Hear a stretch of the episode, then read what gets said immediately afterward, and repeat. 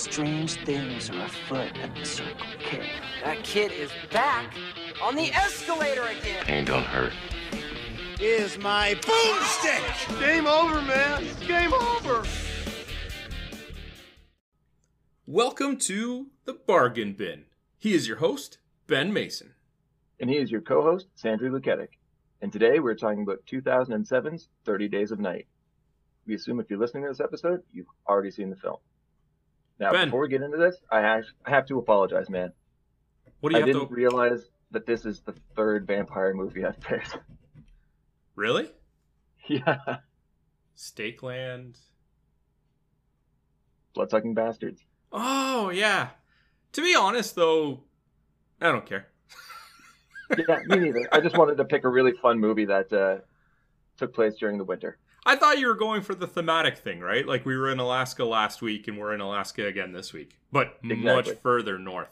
Um, before we get into the actual episode, though, a few days ago our Christmas episode aired, and I promised you that I would watch at least one movie on the list. I've now watched two of them. What, two? Uh, Nightmare Before Christmas, and I just finished uh, Krampus this morning. Hmm. Do tell. Honestly, Nightmare Before Christmas is not for me. I could see that. it, it's a quality movie. It's it's definitely made with care, but there's just something about it that doesn't. It just doesn't work for me. Like It again, very. like I, I can't even say like it's a bad movie. I can't critique it. It just didn't really fit for me. That's understandable. It's not for everybody. No. It is a very well done film, though. Oh yeah, I mean I'm often very impressed. Like was that that was stop animation or did they actually move on to CG at that point? Uh, stop motion. I think they might have uh, peppered in some CG, but for the most part, stop motion. See, like I'm always impressed by stop motion movies. Like the amount of work that that must take is ridiculous. Mhm. Um, as for Krampus, that one I really liked. Yeah, it's a, a really fun twist on uh, not only Christmas but horror, keeping a, a folklore element to it. See, I got to focus on the fun part because I really had issues with taking it too seriously as a horror, Yeah, you couldn't. right? But I did enjoy it, and I don't know how I would categorize it, which seems to be a problem most of the time. But like, it was good for one viewing. There was a few fun scenes. I loved when uh, the gingerbread man like dives into the air, and then the dog snatches him up. I'm not going to say too much more because this isn't a movie that we gave a warning about. But um, that one is definitely an enjoyable watch that I could recommend. I just don't know what genre I could recommend it to. But either way, I What, promised um, you I'd watch one, and I've watched two. I appreciate it. Uh, I'm curious to know what you thought about the design of the Krampus itself, though. I was a little thrown off by it. Um, Don't know how. So when when you first see like the more direct right? Because they like they show it very subtly in the background and things like that. You'll see just the hooves and things like that. Like they they keep it more of a, a hidden image for a while. Yes. when you first see it i thought that the facial features were too much like santa. I really thought they would go more heavily on like a goat or some sort of hooved animal look um, where that kind of threw me off with like the horns coming out the slumped over body. Um, but overall like it was pretty imaginative. See, I saw it as like a, a Santa Claus skin mask. that's like it looks like that and then to me that stands out a little bit more right? Like if they had gone more creature like then maybe it wouldn't have i don't know maybe it wouldn't have stood out as much but the face like it really stood out as not kind of fitting the imagery of the rest of it not to say that they didn't take like there's clearly a lot of spots where they didn't take it seriously Mhm. but uh eh, honestly it's it's it's one that i'm i'd say i didn't like it or dislike it i'm, I'm pretty neutral with it it was all right Cool, man. All right. Well, I'm glad you you enjoyed some elements of it. Um, I, I think with the design, uh, I really appreciated the less is more idea, but Mhm. that's just me. All right so should we get to the actual movie of the episode Yes, let's get to the movie of the week, 30 Days of Night. Uh, I'm going to start off just by giving a really, really brief description of it in case anybody listening hasn't seen the movie, because it's the plot itself is very bare bones and won't take long, and then I'll go into ratings. Sure. So we'll start off with IMDb's description of 30 Days of Night. After an Alaskan town is plunged into darkness for a month, it is attacked by a bloodthirsty gang of vampires. Simple. Yes? yeah. Enjoyable. Again, like I said, less is more, going back to the Krampus design. Wait, Um, that that was the whole thing? that was the whole thing. Oh, I thought that was like, oh, this is the first like couple sentences. Nope. It, it is one sentence with a comma spliced. yeah, they Uh, re- they really didn't mess around with that. But really, how much more can you say in a synopsis like that without giving away some pretty fun plot points? Um, IMDb's rating for it was 6.6 out of 10. Uh, for Rotten Tomatoes, the tomato meter it sits at 51% and an audience score of 56%, and I think that is awful. The movie is much better than that. But before I talk about what I think, Sandra, what did you think of this movie? No, no, no, no, no, no. I got to twist it around this week, and I have to implore you to go first. Oh God, I don't like where that's going. So, Um, Ben, what did you think of this movie? I loved almost all of this movie. It's the almost that intrigues me. Mhm. it's almost a uh, um,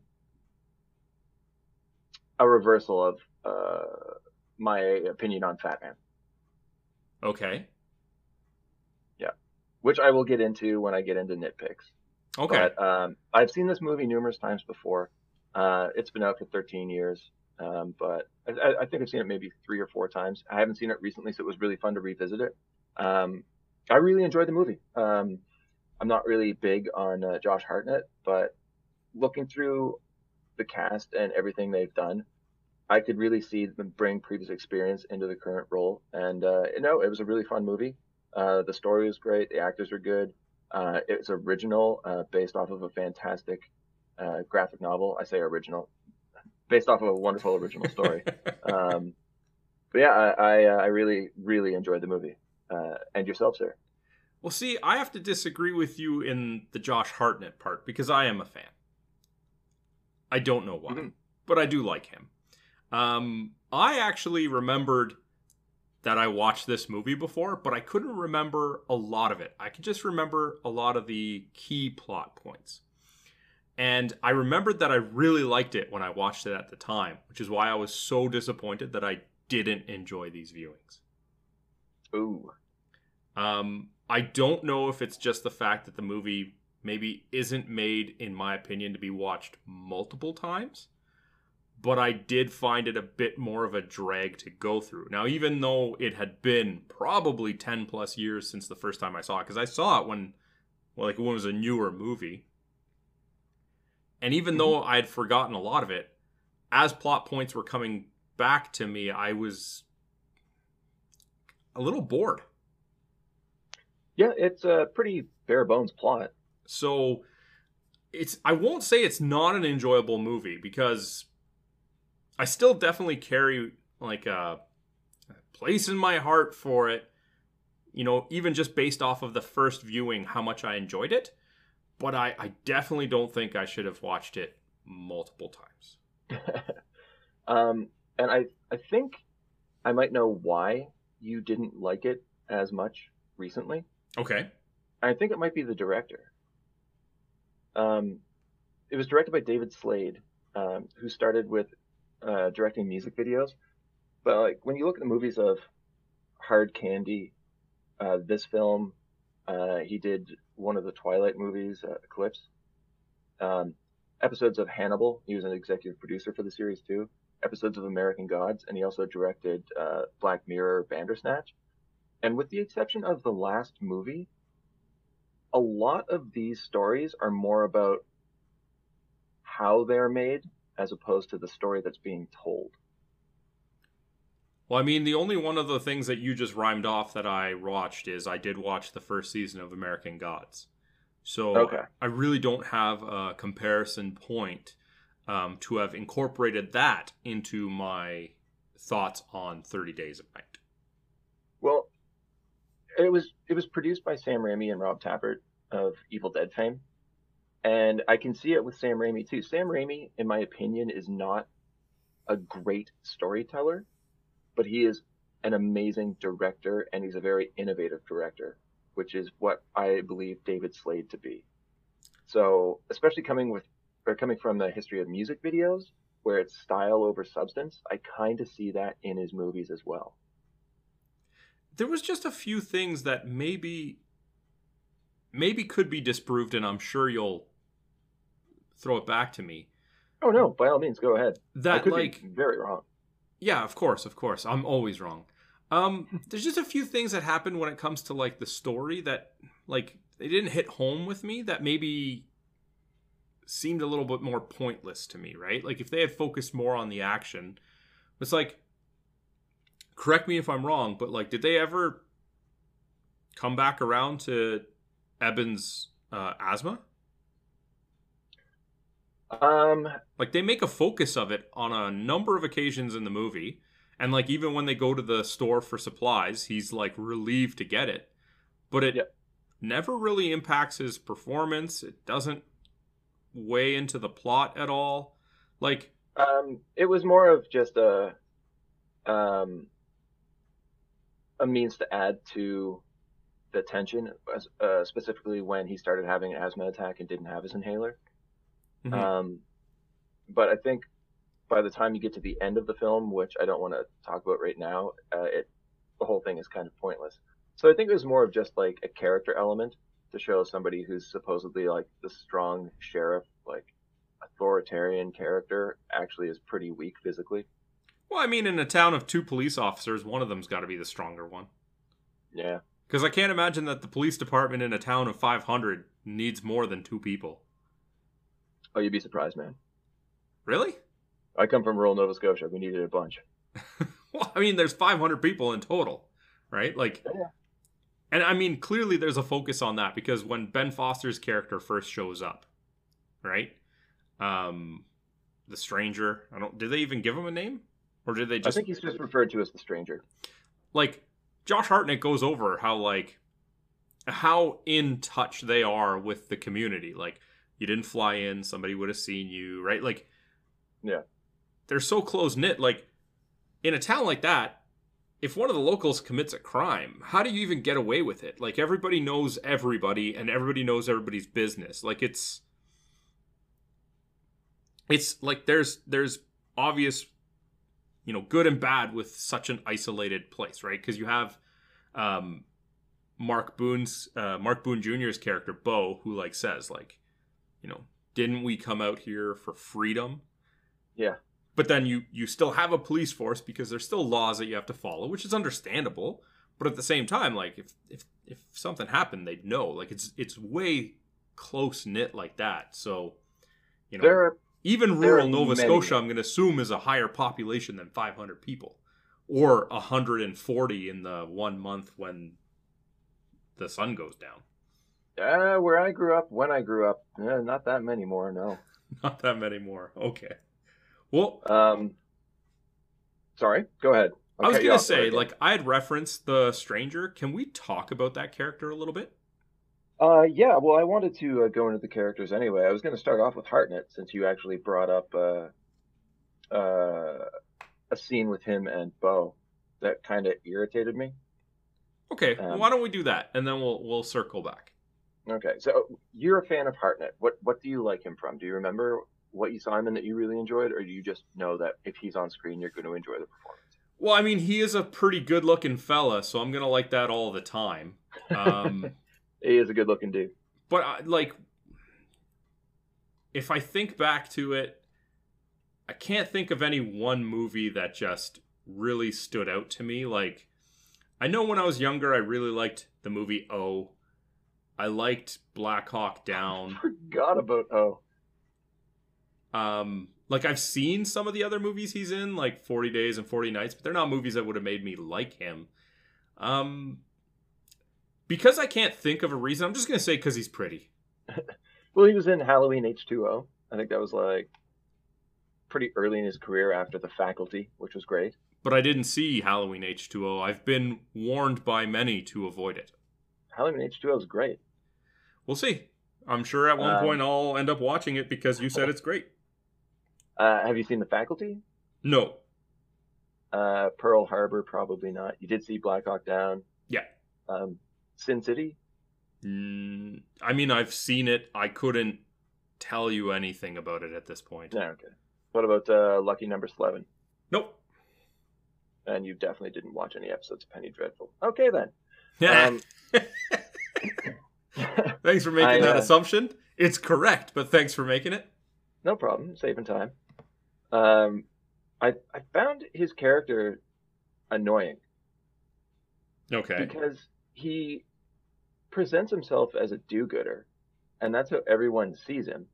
But he's kind of a dick, especially with ticketing Bo. And it's the whole thing of like, uh, you're breaking the law. I have to ticket you. And Bo replies with, "Well, you don't have to do it. You don't have to do anything."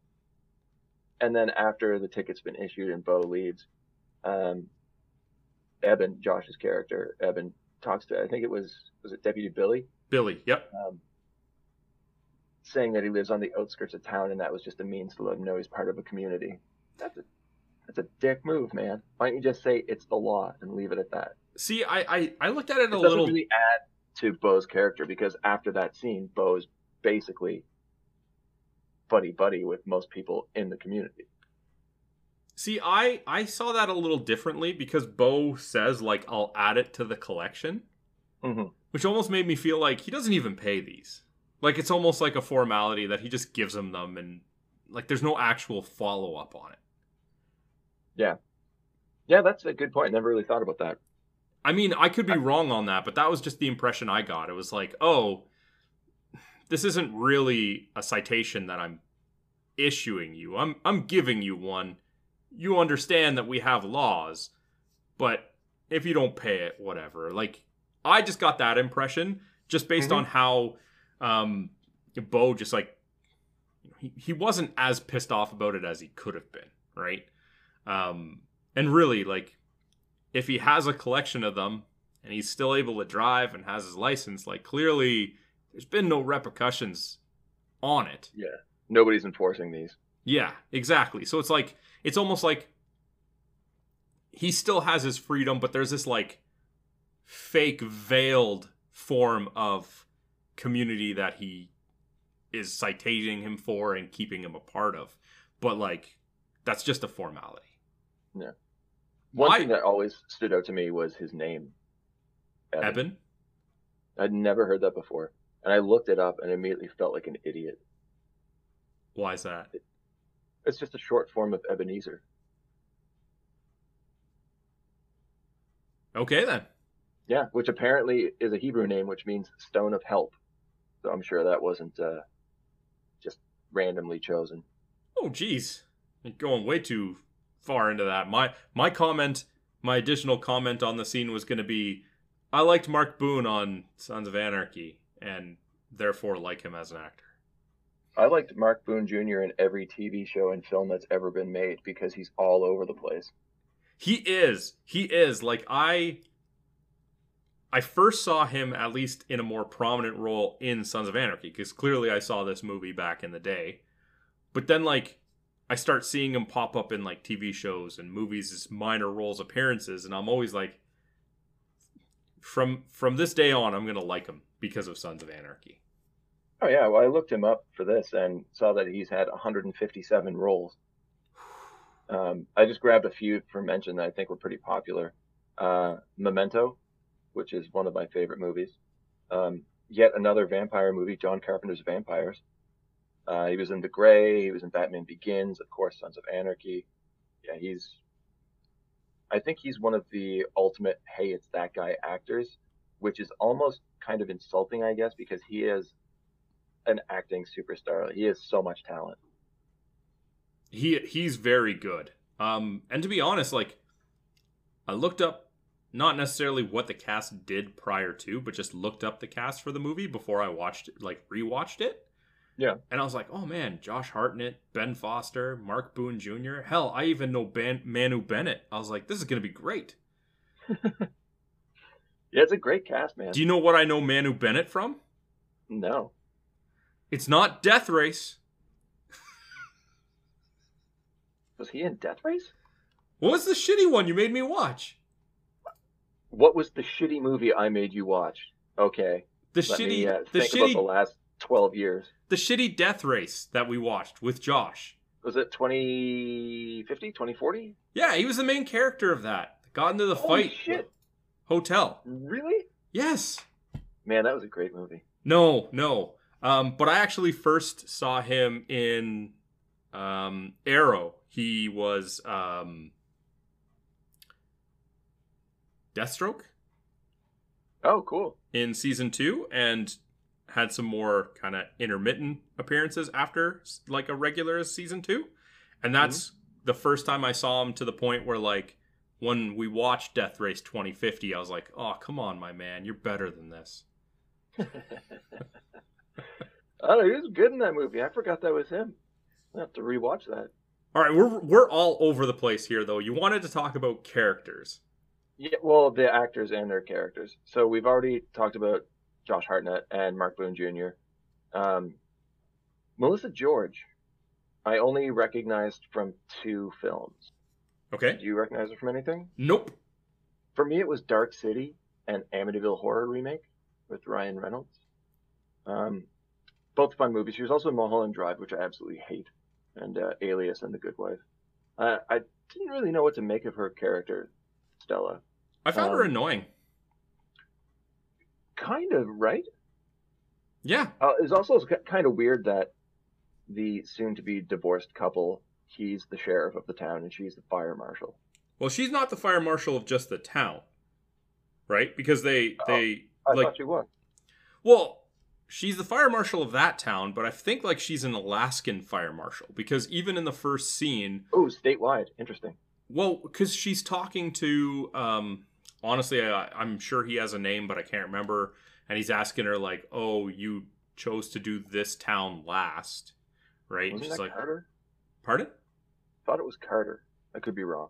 it's possible but like they have a conversation and he's like saying like oh you chose to do this town last right and even Mhm. still like when when she calls for help which hold on by the way that accident that she was in hmm they did not make enough of a big deal out of what it was It looked like she was going to. She looked like she was in shock, and then all of a sudden she wasn't. And all the other guy did was just apologize because the brakes got stuck. yeah malachi i think his name was and he's just like oh i'm i'm so sorry the brakes didn't go it's like dude you completely demolished her you're in i think that was another trencher which could have like cut apart Yep. the entire thing and like oh yeah sorry yeah yeah sorry my bad man right like Yeah, i'm like that was pretty stupid. like what why are you not making a bigger deal out of this A um convenient plot device. I don't know if that was in the actual graphic novel, but it almost feels like it was shoehorned in just to get her to stay. I mean, there's so many reasons you could have gotten her to stay. Mhm. Even like something The smaller. truck could have gotten stuck. Hey, I There's one, snow one everywhere. one time I was driving home in the middle of winter and blew a When you got hit by tire. a trencher? No, but I blew a tire. Right, like the tire exploded. It didn't just get like a flat; it exploded. Right. Normally not a big deal, but I couldn't change the spare because the bolts were frozen onto the car. This is riveting. I'm just saying, I had to get help for that because there was no way, unless I was like the Hulk, I was going to loosen those things. And that delayed me from getting home from work for like an extra two hours. You could easily miss a plane for much less reason in such a cold climate than having your car entirely totaled by a near fatal trencher accident. Yeah, accurate. Like it just I I mean, obviously my story about the frozen like bolt is stupid, but it just goes to show that it's true and you didn't need to go that grand in order to have that happen. Accurate, yes, but I think they kind of needed something over the top to make her or retain her strength as a character and not be like, well, I'm stuck in a ditch. Can someone please help me? More like I've been blindsided by something that could have ripped my car in half and killed me. Well, Can in somebody that else please take me to the airport? in that case, at least make a big deal out of it. Like that that car could have been cut clean in half and it bothered me so much. Like I did the second viewing for this review and I had to like pay extra attention to that to be like, yeah. They didn't care. And like even after the fact, she's not like, "Oh, the adrenaline's worn off. I'm so shaken up." She's just like, "Yeah, the car got totaled." Right? Like nobody seems to care. Take me to your aeroplane. Yeah, sorry, I didn't mean to sidetrack you so much, but you can go back to talking about her. I've I've had my moment. No, that's fine. Uh, we'll talk about her more as we get into the plot of the movie or the uh, the uh, plot progression of the movie. Sure. Um, Want to go to Ben Foster though as the stranger? Okay, I definitely have some things to say about him. Okay, well, I just want to let people know if they actually enjoyed him in this movie, check out his other work. Uh, the first time I ever saw him was in The Punisher, the Thomas Jane Punisher movie. Um, then you've got Six Feet Under, Alpha Dog. Uh, he was in the worst X Men movie as probably the worst X Man as Angel. Um, But then 310 to Yuma, which is a remake of one of my favorite westerns. Pandorum is one of my favorite sci-fi horror films. Uh, Hell or High Water is a recent film that was a lot of fun, and unfortunately, he was also in Warcraft. Yeah, yeah, he was. Yeah, he was. But here, here's the thing: I really like Ben Foster. He's amazing. I've liked him in everything I've seen him in. Much like anybody else, though, couldn't tell you what I saw him in. I know he was Yeah. in Warcraft, though. He's probably one of the strongest actors in the in the film. But his character didn't sit well with me. Why not? I think it's the accent that he used.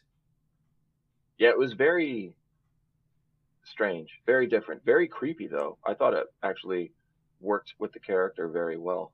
Like it was very creepy, but I think the problem with it was I couldn't pinpoint it to anything, right? Like Yeah. it's just he's just a weirdo, right? Which clearly he is, right? Oh yeah, yeah, definitely. But his character really threw me off cuz like okay, we start off the movie and he's like looking at like the remains of a ship. I'm going to guess that was like the previous target, maybe? I'm pretty sure the ship was how the vampires got there. Yeah, so like maybe, but also like, you know, they commandeered the ship and took out the crew or something. A major, major problem with that, which we'll get to after we're done talking about Ben Foster and Danny Huston. Okay, um, so like he's like a scout, kinda, He's he's their familiar.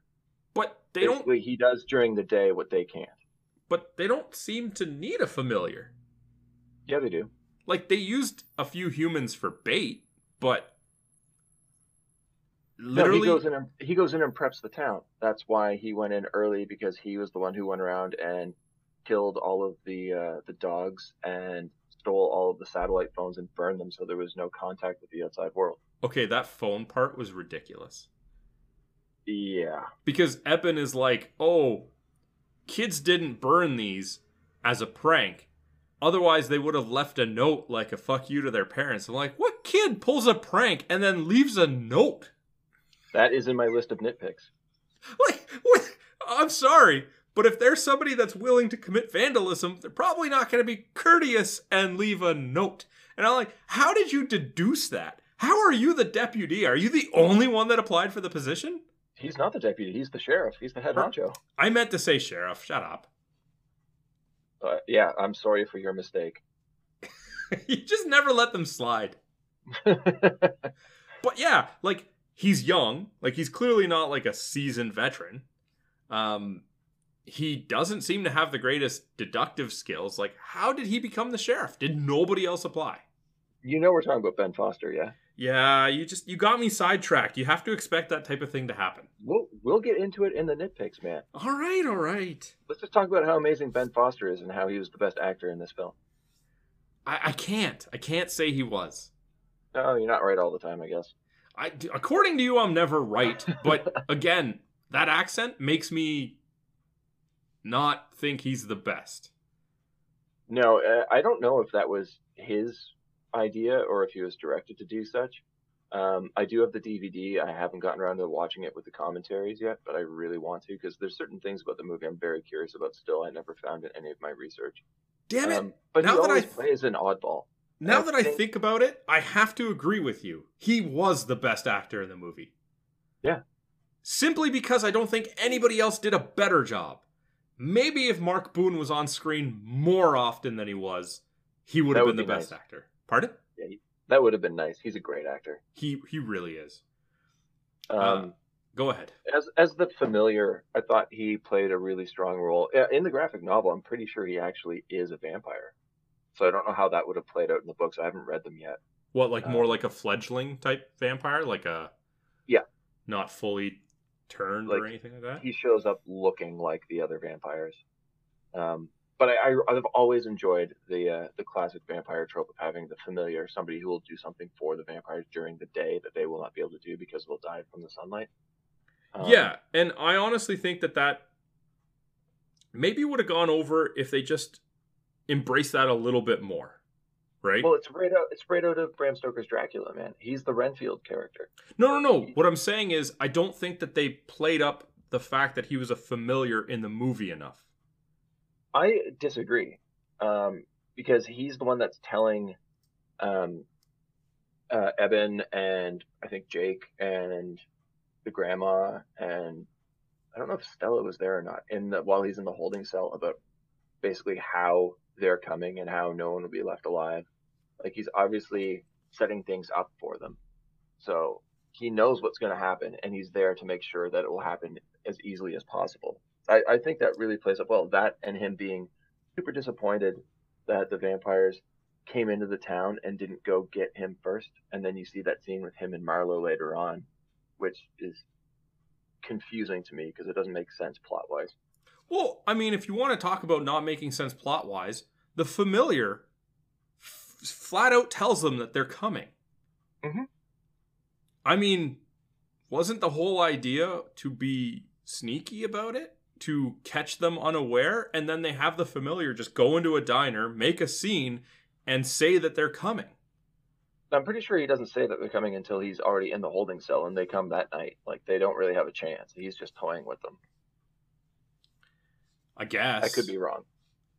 I mean, there was a couple of instances, even like when they take out Gus at um, what's the one factory that they were going to. Oh, the utilidor? Yeah, when they take out Gus early in the movie, they put his head on a stake, hmm which also really threw me off because I'm like, again, why are you putting up warnings of any Yeah, kind? that was very strange. and and then for the future part of the movie they don't preserve body parts like that at any point so that It seemed very out been- of character for them It could have just been toying with the inevitability of them actually attacking everybody. I could Yeah. see that. They they're they're dicks. i know guess but i mean like the earlier scenes that they showed they were being more stealthy right like they were attacking out of the shadows there's the one scene with um the two workers and the girl. Was it denise? Uh, I forget her name, but I know what you're talking about. Yeah. where like again they're they're not just coming right out like that. Like they're pulling them into the shadows. Like there was a level of like concealment that they were trying to use but then at the same time they just put a head on a stake. So it's like okay well which is it? Like you're okay it's, we're here tonight. We don't care. It's like it's over or Well, they're not they're not exactly subtle about it. Like even when the vampires are attacking, they just dive through windows. exactly i don't understand there's no consistency to it like did they want the ele- did they want the element of surprise or not Let's talk one more actor, and then we'll we'll let the actors go, and we'll get more into the yays and nays of do we agree with how this movie played out. alrighty Uh, I really do want to mention Danny Huston. Okay as uh, the head vampire Marlowe. I don't know him well. Uh, I do remember him from The Proposition, which is like an Australian Western film. I remember from Children of Men, number 23, um, Edge of Darkness. I remember him as, I'm pretty sure he was Poseidon in the Titans movies. Oh, wait, no, he wasn't Poseidon. Polaris? Okay, I don't know. I remember he was in the Titans movies and American Horror Story. Um, but I will never ever be able to forgive him uh, for playing Stryker in X Men Origins Wolverine. that was such a bad movie. but I felt like in this he had a very commanding performance. I I Um, I can't take anything away from him because for a guy who had no English words in his dialogue other than no god, hmm uh, he did a pretty good job because he had to convey it all in. I don't know, was that an actual language or was it just not not like the guttural grunting and stuff, but like when they did make some noises, that was completely fabricated, right? Yeah, they made up the an actual language for the movie. So for a guy who doesn't have any English words, who's using, you know, like fake language and, you know, facial gestures and, and all that, he did a very good job conveying what he wanted to. Agreed. And I think that it also helps that he's he's not just an actor, but he's also a director. And I think being such, uh, it was very easy for him to understand how to take direction from a director because he could actually, he's been in their shoes. He knows what they mean. He's been there before. And I think just for small reasons like that, he was probably the best actor you could cast for that role. Yeah, it, it would be like that would be a challenging role to play. Yeah. Now he was one of probably one of my favorite villains of any movie I've seen. The he has the look, he has the the movements down, he has like I said before, it was just a commanding performance. Every time he was on screen, I could not look away. There is one thing I need to talk about, but I'm sure we'll talk about that later. Well, I mean, that was the last actor I wanted to talk about. If you want to get into like random plot points, I'm down. Uh, it wasn't actually random plot point plot points. It was the imagery of the vampires. Sure. Um, why did every other vampire have these like elongated facial features, and not him? Um, it was to make the others look um, otherworldly, to take away some of the generic human features, uh, and having him look more human uh, was to be like the link between humans and vampires. He was supposed to be the the bridge between the two, um, commanding the otherworldly ones while having an a recognizable image of their prey. Honestly, makes sense. I think I would have preferred it if they all looked more like him. You know, the the teeth, the claws, but not the elongated features. I thought that was a little too much. Yeah, they they did way too much work on the eyes. I don't think they needed to do that. They, they didn't look right to me. Um, pretty much any of them. Like there is the kind of bald vampire that's there more often, and the female, which I guess are maybe his right and left hand. Um, Yeah, yeah. lieutenants or anything like that.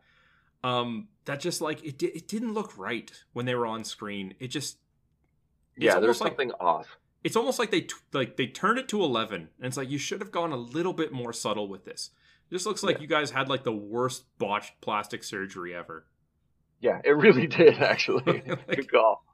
you went for a facelift and they pulled the whole thing back like I, I don't know like the the vampires if they were all done in the way that that marlowe was done just you know kind of more human with the vampire features and not like turning it up to 11 with the like mutations Yeah, Um, I think it would have looked a lot better from an imagery standpoint.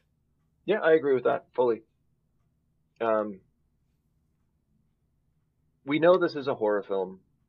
It's almost an action film, but I would also say it's probably a great siege film. Agreed? Yay? Nay?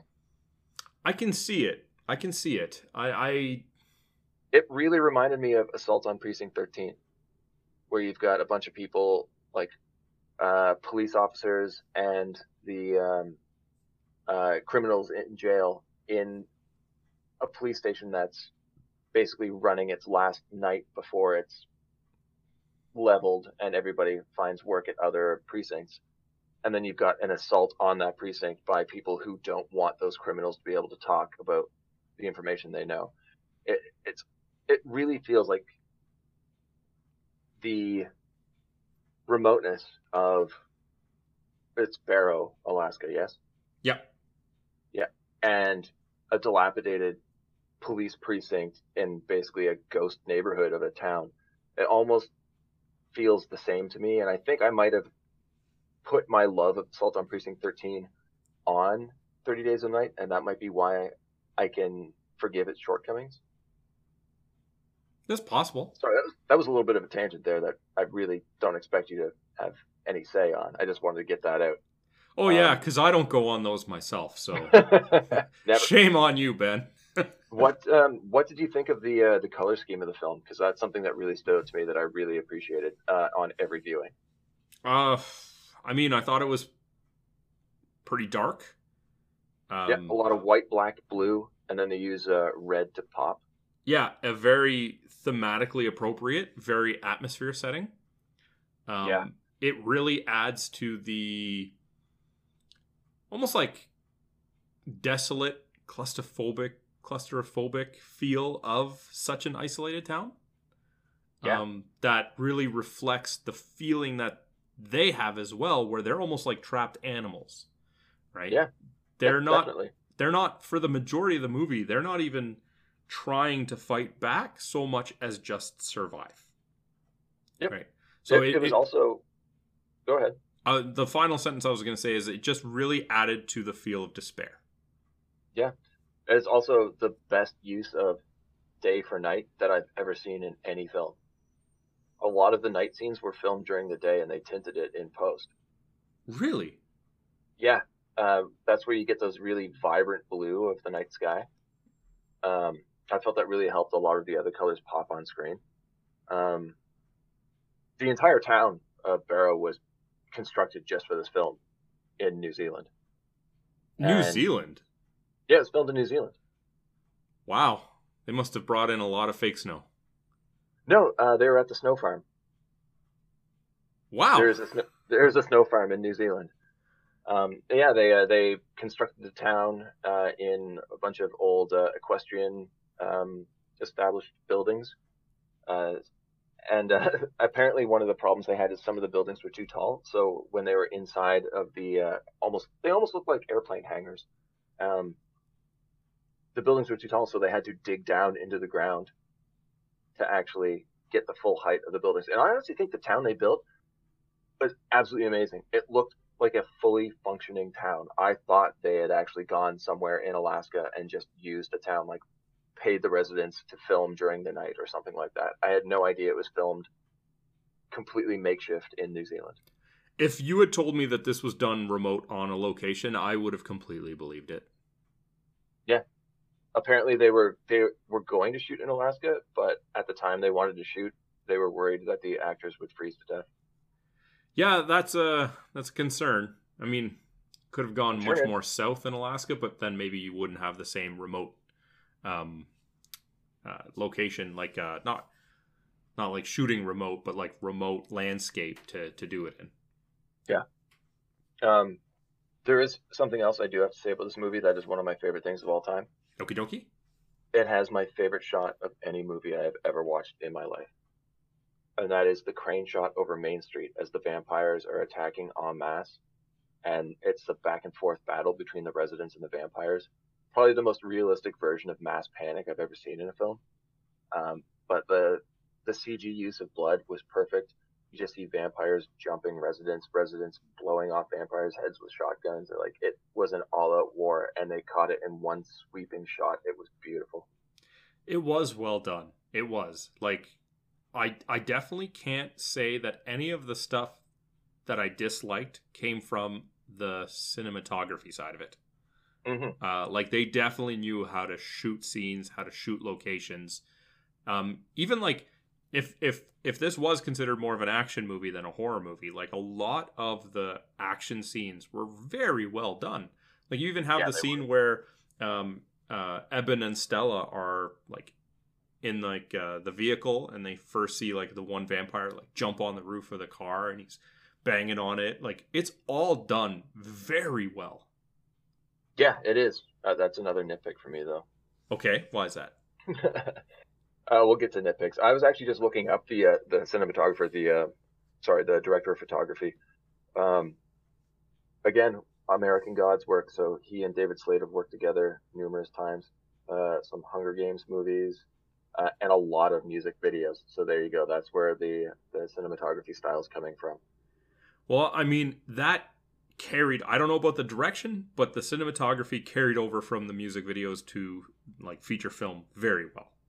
Oh yeah, incredibly well. Obviously for the type of film, obviously it's maybe not going to work as well for a rom-com, but you know, a high action horror movie where you need things like quick cuts, sweeping shots, all done very well. Yeah. Um, I, I felt they used uh, the sense of um, claustrophobia very well after the initial attack and everyone's hiding in freezing buildings scattered around the town. Mhm. It was pretty pretty disturbing. Like just the idea of having to lay low with no power in the northern tip of Alaska in the winter with no food. Don't make a sound because they'll come hunting you. Yeah, I mean it it definitely like when some of the characters were having breaking points, hmm right? Like the fight that started in the attic, the the father trying to run away. Oh, that was heartbreaking. You I don't. I didn't like that character. okay, but you can like you can kind of understand that these people are reaching like a mental breaking point. Yes, of course. But the reason why I didn't like the character is I don't think they needed to have uh, a senior citizen with dementia being put through that scenario. I, I think that might have been a little too much. I mean, they also had a little girl, which is one of my issues. Um, Well, yeah, you're a dad. yeah, Okay, so like- you being a dad and me having grandparents that went through dementia, we agree there are certain elements that affect us differently, which I guess is pretty interesting.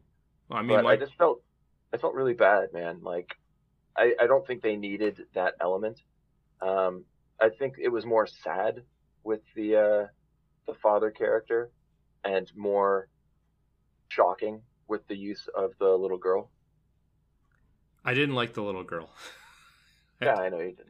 not just not just because it was a little girl, but like the the line delivery of like I'm done playing with this one. Or oh, No, that's whatever. terrible. It was absolutely awful. terrible. So like that was That probably that scene.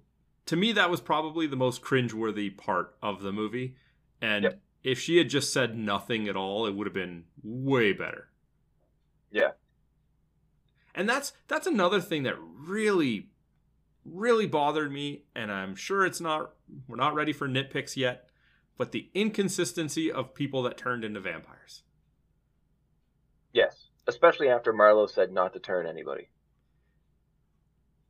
But again, like at the same time, whether he said it or not, like some people remain sentient, some people became feral, some people turned very slowly. Like it just there wasn't a consistency there. I felt like anybody who turned did turn relatively slowly, or at least on par with everyone else. Well, Eben definitely didn't. Yeah, but he injected the blood right into himself.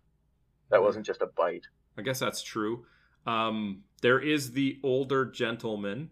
Um, he had lost his family. He talked about trying to off himself.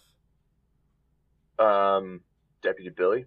No, no. Yeah. Um, he was like Billy a he was like um a native actor. You're thinking Carter. Was it? He got uh, he got bit by the girl at the store. yes, yes. So it wasn't Yeah, Carter. didn't- he it wasn't Carter at the beginning with um with uh, uh Stella when she was checking the supplies. It was the guy who said he would like she could stay with him and his wife as long as like she told them what happened between her and Eben. Um, but that's from previously. Um, but he turned pretty quickly considering the, time frame from when he got bit in the store to when they got back to the police station and he like told them, right? Like I can smell your blood. Like he was turning pretty quickly. And then you had the guy who was hiding under the building, um, who like Eben's like, How long have you been under there? I guess yeah, he was under there trying to like save his wife. Yeah, and like Yeah, that's a good point. That was a little bit longer. right, like that made it seem like it was a long time. Like with the little girl, we don't know when that happened because obviously you discover that some people were hiding in different locations wherever they could. They probably were discovered at different times off camera, right? Mhm. But like there are parts where they show suggestions of how quickly people turned, and there isn't a lot of consistency there. I wonder if it deals with the uh, severity of the bite. I'm sure it's something like that. I'm sure it's covered in the books and they just kind of glossed over it. Yeah, I'm okay with something like that though. it's not something that made me not enjoy the movie. It's just something that stood out. Again, maybe should have saved for nitpicks, but it, it definitely did Yeah. stand out for me. What did you think of the vampires using that girl as bait? Well, they did it twice, right? Like they used. Didn't they do it twice? I'm pretty sure it was only once where she was wandering down the middle of Main Street yelling for help. Yeah, that's where the the line "No God." Yeah. uh, and you just see the vampires like on the rooftops following her, waiting for somebody to come out to help her. yeah, but so like, creepy. what about the near closer to the end of the movie? There's like the little kid in like a, a snow jacket covered in like kind of blood and ends up hiding under the vehicle with Stella. Yeah, I think that was actually just an oversight on the vampires' part. Oh, see, because I got the impression it was the same kind of like just walking down the middle of the street. Um, like maybe you could argue, oh, this child is just traumatized and is just aimlessly walking because their brain has broken. No, but at this point there was only like they thought six people left, and then Carter turned. Um, so this kid would have been the other final person in the movie. So they probably just didn't even know that kid was there, and they were focusing on where they knew the others were. Yeah, but again, the kid is walking like right down the street, right? Like, It's a small child, light footsteps. I don't know, man. Not a lot of noise. well, big difference, right? Like they clearly sent the girl out. She's calling for help. Yeah. This kid's just walking completely silently. And yes, it's feasible, but I got the impression that it was another bait trap. Um, No. Just based how it happened and that they managed to luck out and, you know, get the kid. Yeah, it, it could be. Uh, I, I don't think so, but it could very well be. Um, that actually But I do want to go back to the first bait trap. Sure. when like when you see the emotion of the vampires when they get frustrated that their bait isn't working so they just take turns slashing the girl Yeah. and that is where the uh the girl starts muttering for god. And i think this is this is danny huston's best best scene in the movie where he responds with god and then slowly looks around at the sky and responds with no god. Yeah, and it's not just like like even just the way that he does it at such a slow pace. Like that is oh he's in no rush whatsoever.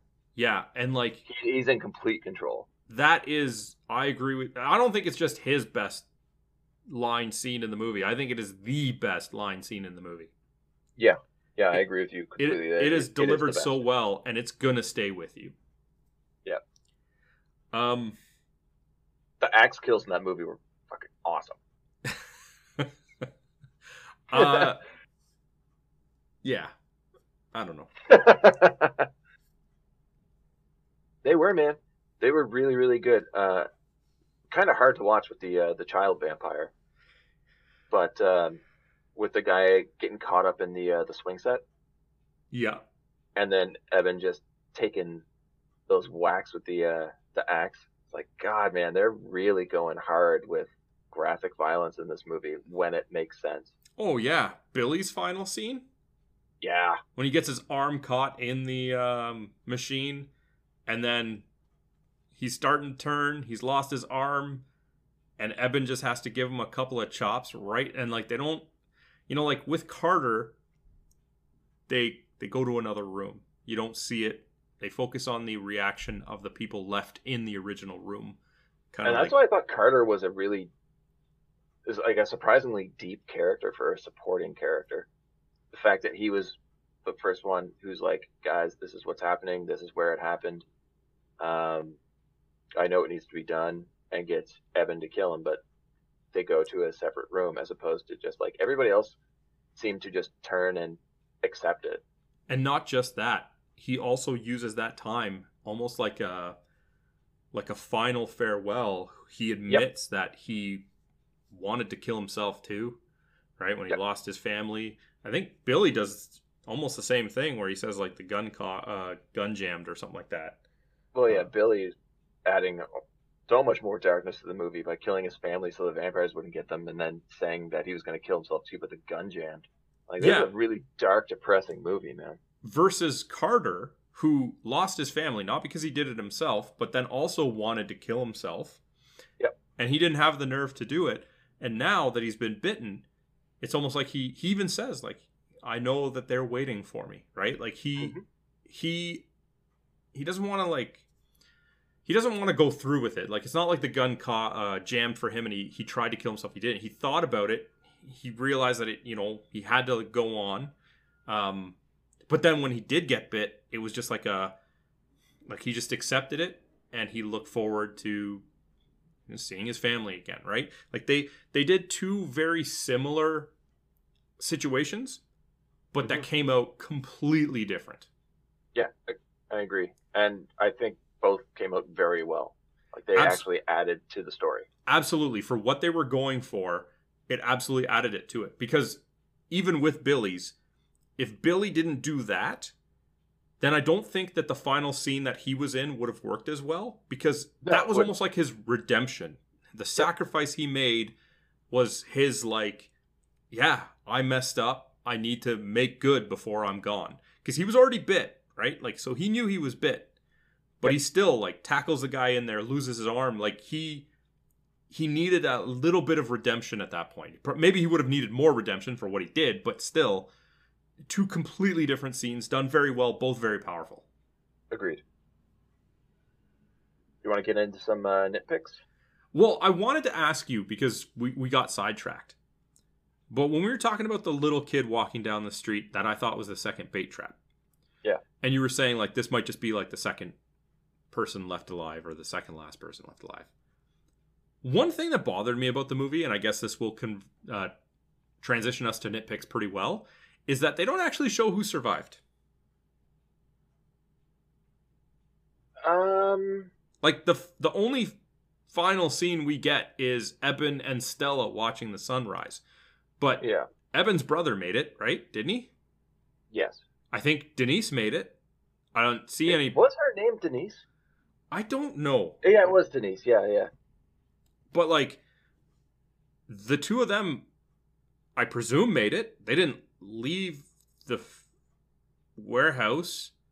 The little kid that was hiding under the truck with Stella, we didn't see anything happen. So we're to assume there was a handful of survivors, not a lot, but the only ones we see are, well, I guess not because Eben clearly doesn't make it.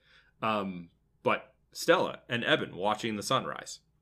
Well, we are getting to my biggest problem with this movie, and that is the ending. Okay, sure. But Oh, I, do you I want to go through seen- nitpicks first, and then we'll go back to the ending? Yes. Well, my nitpicks are chronological throughout the film, so it does end with the ending. All right, let's go. All right. Okay. How can the vampires use a boat? How can they use the boat and go completely undetected? Uh, they were a ship crew in their former lives. How does nobody see the boat when they acknowledge the fact that there are planes flying in and out of northern Alaska? Well, that one is a It's, little it's different. a massive. It's almost like a tanker, man. Like it's a massive ship. it is, but it almost it almost implies that Ben Foster did quite the walk to the town. Yeah, So but it's still, it's you're going to like- be up pretty high when you're flying. You Yeah. would be able to see a giant black ship next to snow. Yeah, but who was really flying? They had people flying out of there. Maybe they saw a ship on the the The shore, planes but had to come in and pick people up. that's true. But like, if they just see a ship, are they gonna question it? Probably they don't have a dock. Yeah, that's true. There's no shipyards. All right, all right. Uh, point for Ben. What's the next one? The next one we already covered, and that was why does Eb- or Eben think that if kids burn the phones that they would leave a note? That's just stupid. That's so stupid. so stupid. But we've al- we've already covered it. Two points uh, for Ben. Next, the vampires are all well dressed. Looks cool, but doesn't really make any sense. You'd think that they would be a little war torn. They also don't care about getting blood all over their faces and hands. Like they're not doing their laundry. So what's up with that? Because it looks cool. Fair enough. That's why I said it looks cool, but it doesn't make sense. Three points for Ben. Next, vampire attack on Eben and Stella while in the sheriff SUV. Okay. Why the hell would they not have a four wheel drive in the midst of winter in northern Alaska? It was just a rear wheel drive car, and from my my research, travelalaska.com says that winter is roughly October through March. So they've got a solid period where a four wheel drive is mandatory, You would think that the only vehicles there would be four wheel drives. right? And like snow tires, chains, things like that. Like you'd think that they would have every preparation possible for the condition. So would you give me a point four for that one? Yeah, I'll give you. A, it's it's like a three point five, but I'll I'll round up to four. All right, next. Burning the town to the ground so there'd be no trace of the vampires ever having been there. Pretty sure that if the town was investigated after the fire, people would be asking why there were so many bodies missing their heads.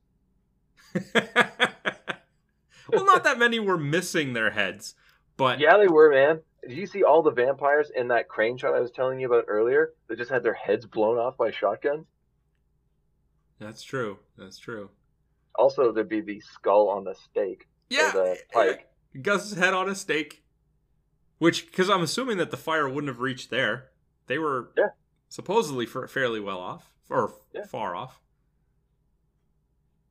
So I, I'm just going to state that I get a point for that one because that's absolutely ridiculous. Okay. Next, Yeah. Eben kills Marlowe by punching through his head. Yeah. No other vampire has that kind of strength. And it's just really dumb and looks awful.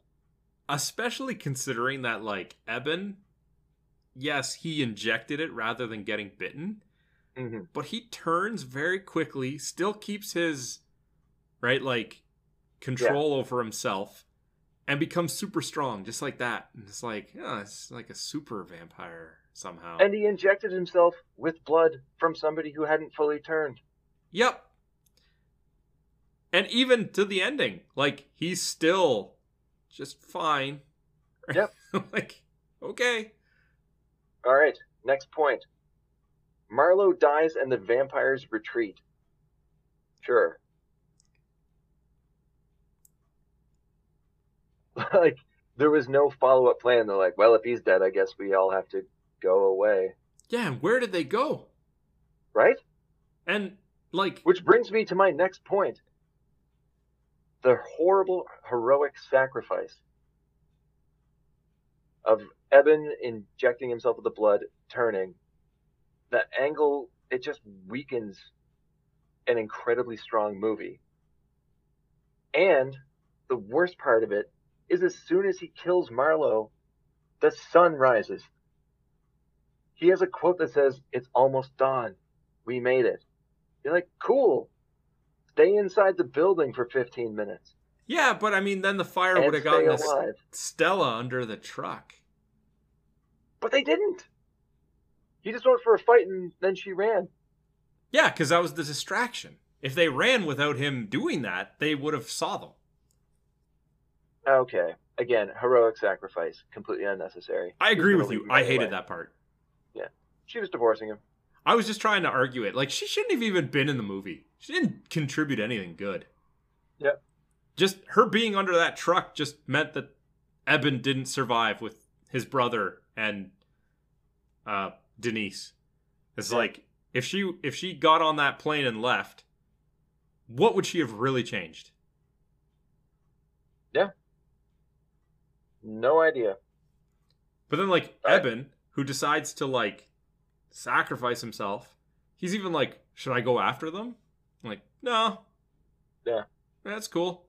Whatever. Now, I'm just going to walk over here with you and sit watching the sunrise and hope to dear God that you don't change before you die and kill me too. And really, where would the vampires have gone? We're in Barrow, Alaska. How would go they have to the escaped the sun? Run to that boat. They wouldn't have made it in time. There's no way. I know. The whole movie doesn't make sense at the end. That's why I said it's the opposite of Fatman. Like how I, I would change the ending. Like the ending for Fatman was pretty good, but there are things I would change. The ending of this was just terrible, and there's a lot I would change. All right. Well, what would you change? Let her die, man. Let Stella die? Let Stella die. But we learned that Eben's not going to let anybody die. He tried to save anybody he could. Mm, I guess. Right?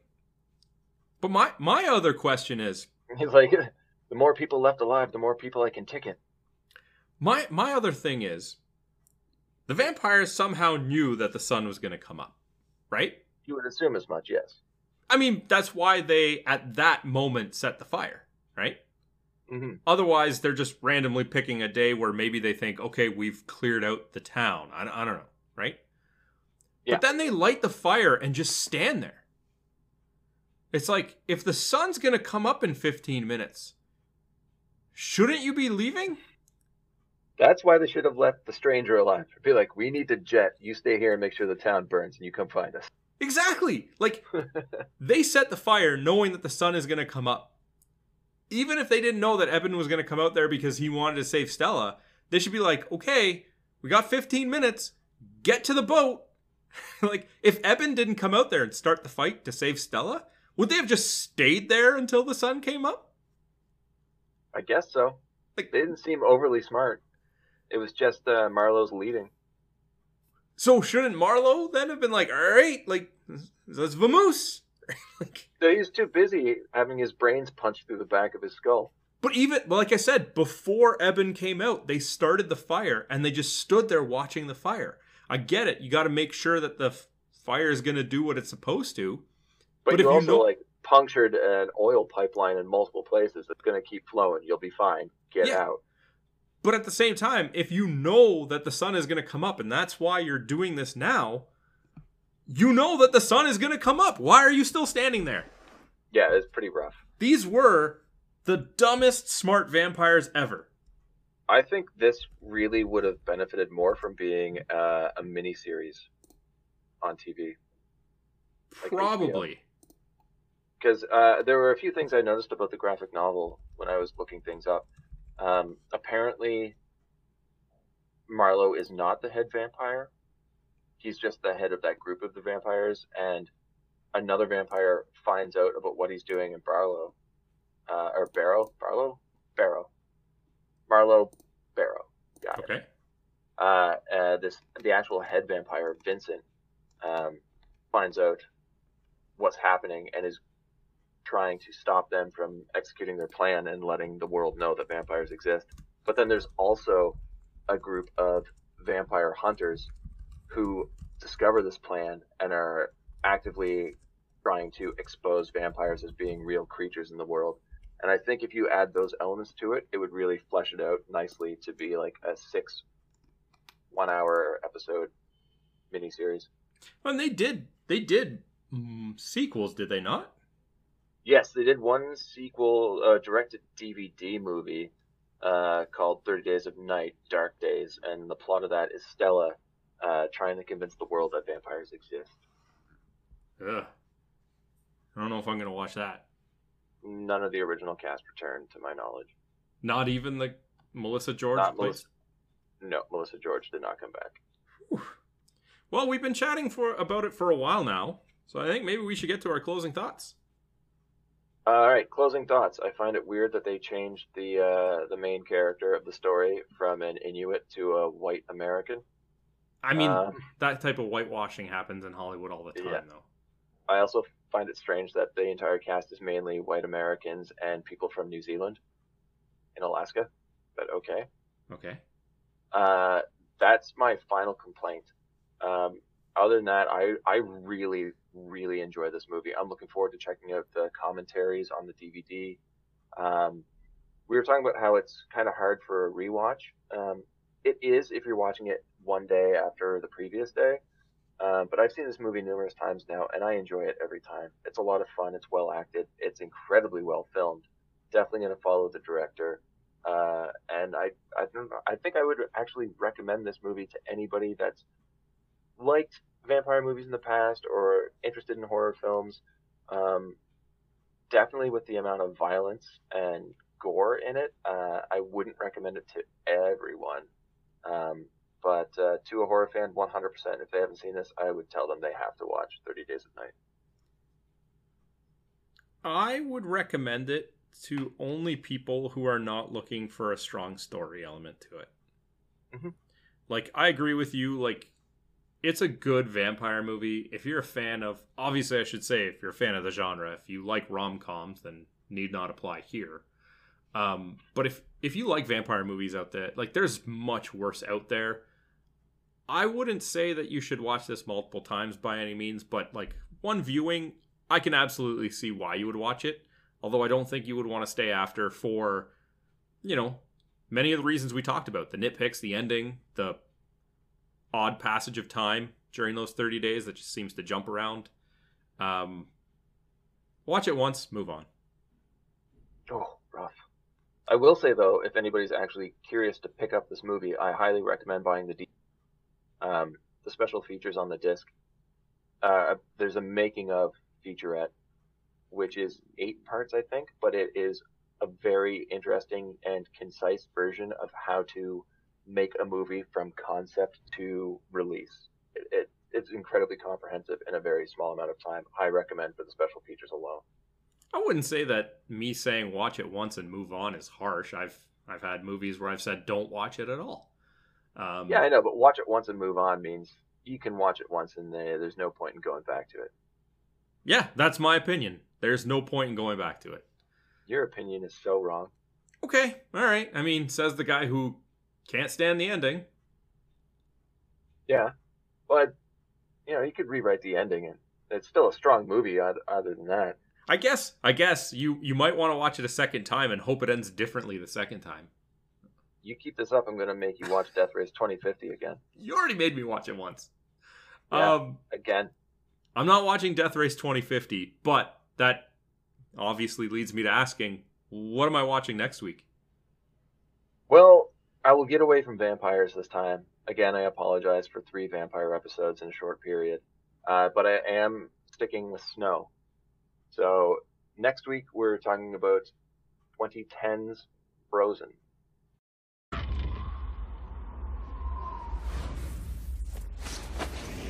Last run, gotta make it count.